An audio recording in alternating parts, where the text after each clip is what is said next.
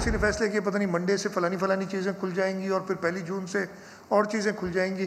اس وقت جو سچویشن ہے، اس میں کوئی ریلیکسیشن کی گنجائش نہیں ہے۔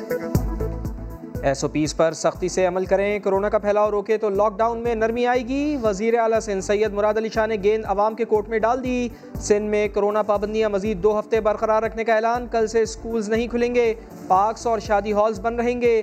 ٹرانسپورٹ بھی پچاس فیصد مسافروں کے ساتھ چلے گی۔ شاپنگ سینٹرز دکانیں اور ڈپارٹمنٹل اسٹورز کا ٹائم شام چھ بجے تک کرنے کا فیصلہ۔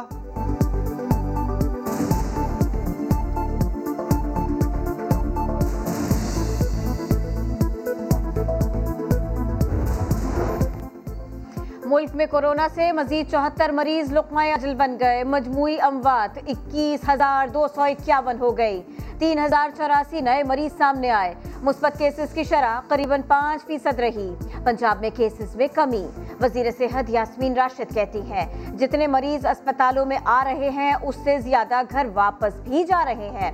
ایس او پیز پر سختی سے عمل درآمد کے باعث کیسز کم ہوئے۔ پاکستان میں کرونا ویکسین کی کامیاب تیاری، ویکسین چند دن میں استعمال کے لیے دستیاب ہوگی۔ معاون خصوصی برائے صحت ڈاکٹر فیصل سلطان کہتے ہیں، استعمال سے پہلے ویکسین کے حتمی نتائج اور ڈریپ سے منظوری کا انتظار ہے۔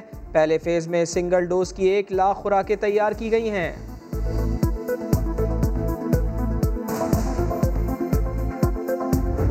لیوی ہے، اس کو کم کر دیا ہے، سیلز ٹیکس کم کر دیا ہے۔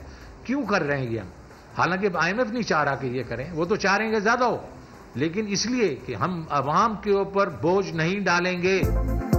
وزیر خزانہ کا نئے بجٹ میں بجلی اور گیس کے ٹیرف میں اضافہ نہ کرنے کا اعلان کہتے ہیں ملکی معیشت تین اشاریہ نو چار فیصد سے ترقی کر رہی ہے۔ درآمدات میں کمی اور برآمدات بڑھانا چاہ رہے ہیں۔ ایف اے ٹی ایف کے معاملے کو ایک بار پھر سیاسی قرار دے ڈالا۔ جی یہ پولیٹیکل ہے اس میں ایلیمنٹ ہے۔ ہندوستان جو ہے وہ کوشش کر رہا ہے دوسروں کے تھرو کہ وہ ہمارے پہ پریشر ڈال سکے۔ الیکٹرانکلی معیشت کی بہتری کا جھوٹ بولا جا رہا ہے۔ دو ہزار چودہ میں جو ای پروگرام شہباز شریف صاحب نے شروع کیا تھا دو ہزار اکیس میں جو عید گزری اس کا پہلا ورکنگ ڈے اس کے اوپر بریفنگ لی جا رہی ہے۔ سوشل میڈیا حکومت جو اعداد و شمار بتا رہی ہے وہ غلط ہے۔ معاشی انقلاب اس طرح آیا کہ مہنگائی کے ریکارڈ ٹوٹ گئے۔ نون لیگ کی ترجمان مریم اورنگزیب کی حکومت پر تنقید۔ کہا اس حکومت نے الیکٹرانک جھوٹ بولنے کے علاوہ کچھ نہیں کیا۔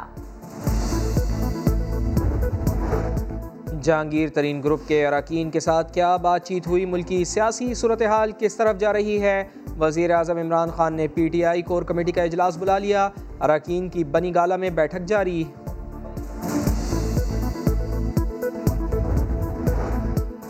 Billion tree tsunami clean green Pakistan منصوبے۔ وزیر اعظم عمران خان کی ماحول دوست پالیسیز کا اعتراف۔ پانچ جون کو ماحولیات کے دن پر عالمی کانفرنس کی میزبانی پاکستان کو ملی۔ صدارت وزیر اعظم پاکستان عمران خان کریں گے۔ عالمی کانفرنس میں شرکت کے لیے صرف چار شخصیات کا چناؤ۔ اقوام متحدہ کے secretary general pope Francis, German chancellor اور انگلا مرکل۔ وزیر اعظم عمران خان شامل۔ شہباز شریف صاحب کو ہم کسی طریقے سے ہیلپ آؤٹ کر سکیں۔ تو میں تو ان کو پوری تسلی دیتی ہوں کہ ہمارے ڈاکٹرز بہت اچھے ہیں۔ آپ کے لیے اس وقت باہر جانا مشکل ہے۔ آپ مہربانی کر کے ہمارے ڈاکٹروں سے علاج کروائیے۔ ہمارے ڈاکٹرز بہت قابل ہیں۔ شہباز شریف ان سے علاج کرائیں۔ انشاءاللہ بہتر علاج ہوگا۔ کینسر کے مرض سے لڑتی بہادر وزیر صحت پنجاب ڈاکٹر یاسمین راشد کی علاج کے لیے باہر جانے کے خواہش مند شہباز شریف کو آفر۔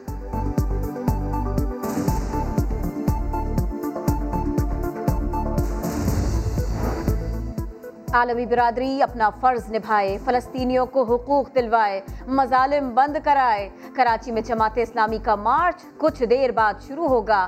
حماس کے سربراہ اسماعیل ہانیہ اور امیر جماعت اسلامی سراج الحق خطاب کریں گے۔ نواز شریف، ہر معاملے پر اپنی رائے کا اظہار کرتے ہیں۔ حکومت پر تنقید کا کوئی موقع نہیں جانے دیتے۔ وفاقی وزیر فواد چودھری کہتے ہیں، فلسطین پر نواز شریف، بیٹی اور داماد کا کوئی بیان نہیں آیا۔ اس خاموشی کا سبب بیرون ملک اربوں روپے کی جائیدادیں ہیں۔ الیکٹرک کے دعووں کے برخلاف کراچی میں گزشتہ روز کے بریک ڈاؤن کے بعد سے اب تک شہر میں بجلی کا نظام درہم برہم۔ ملیر کے بڑے حصے میں بجلی کی فراہمی اب تک معطل۔ لیاری کے علاقے بن بجلی کے چل رہے ہیں کہ الیکٹرک کے مطابق بجلی شہر میں مکمل بحال ہے۔ فالٹس کو لوڈ شیڈنگ اور ٹرپنگ کا نام نہ دیا جائے۔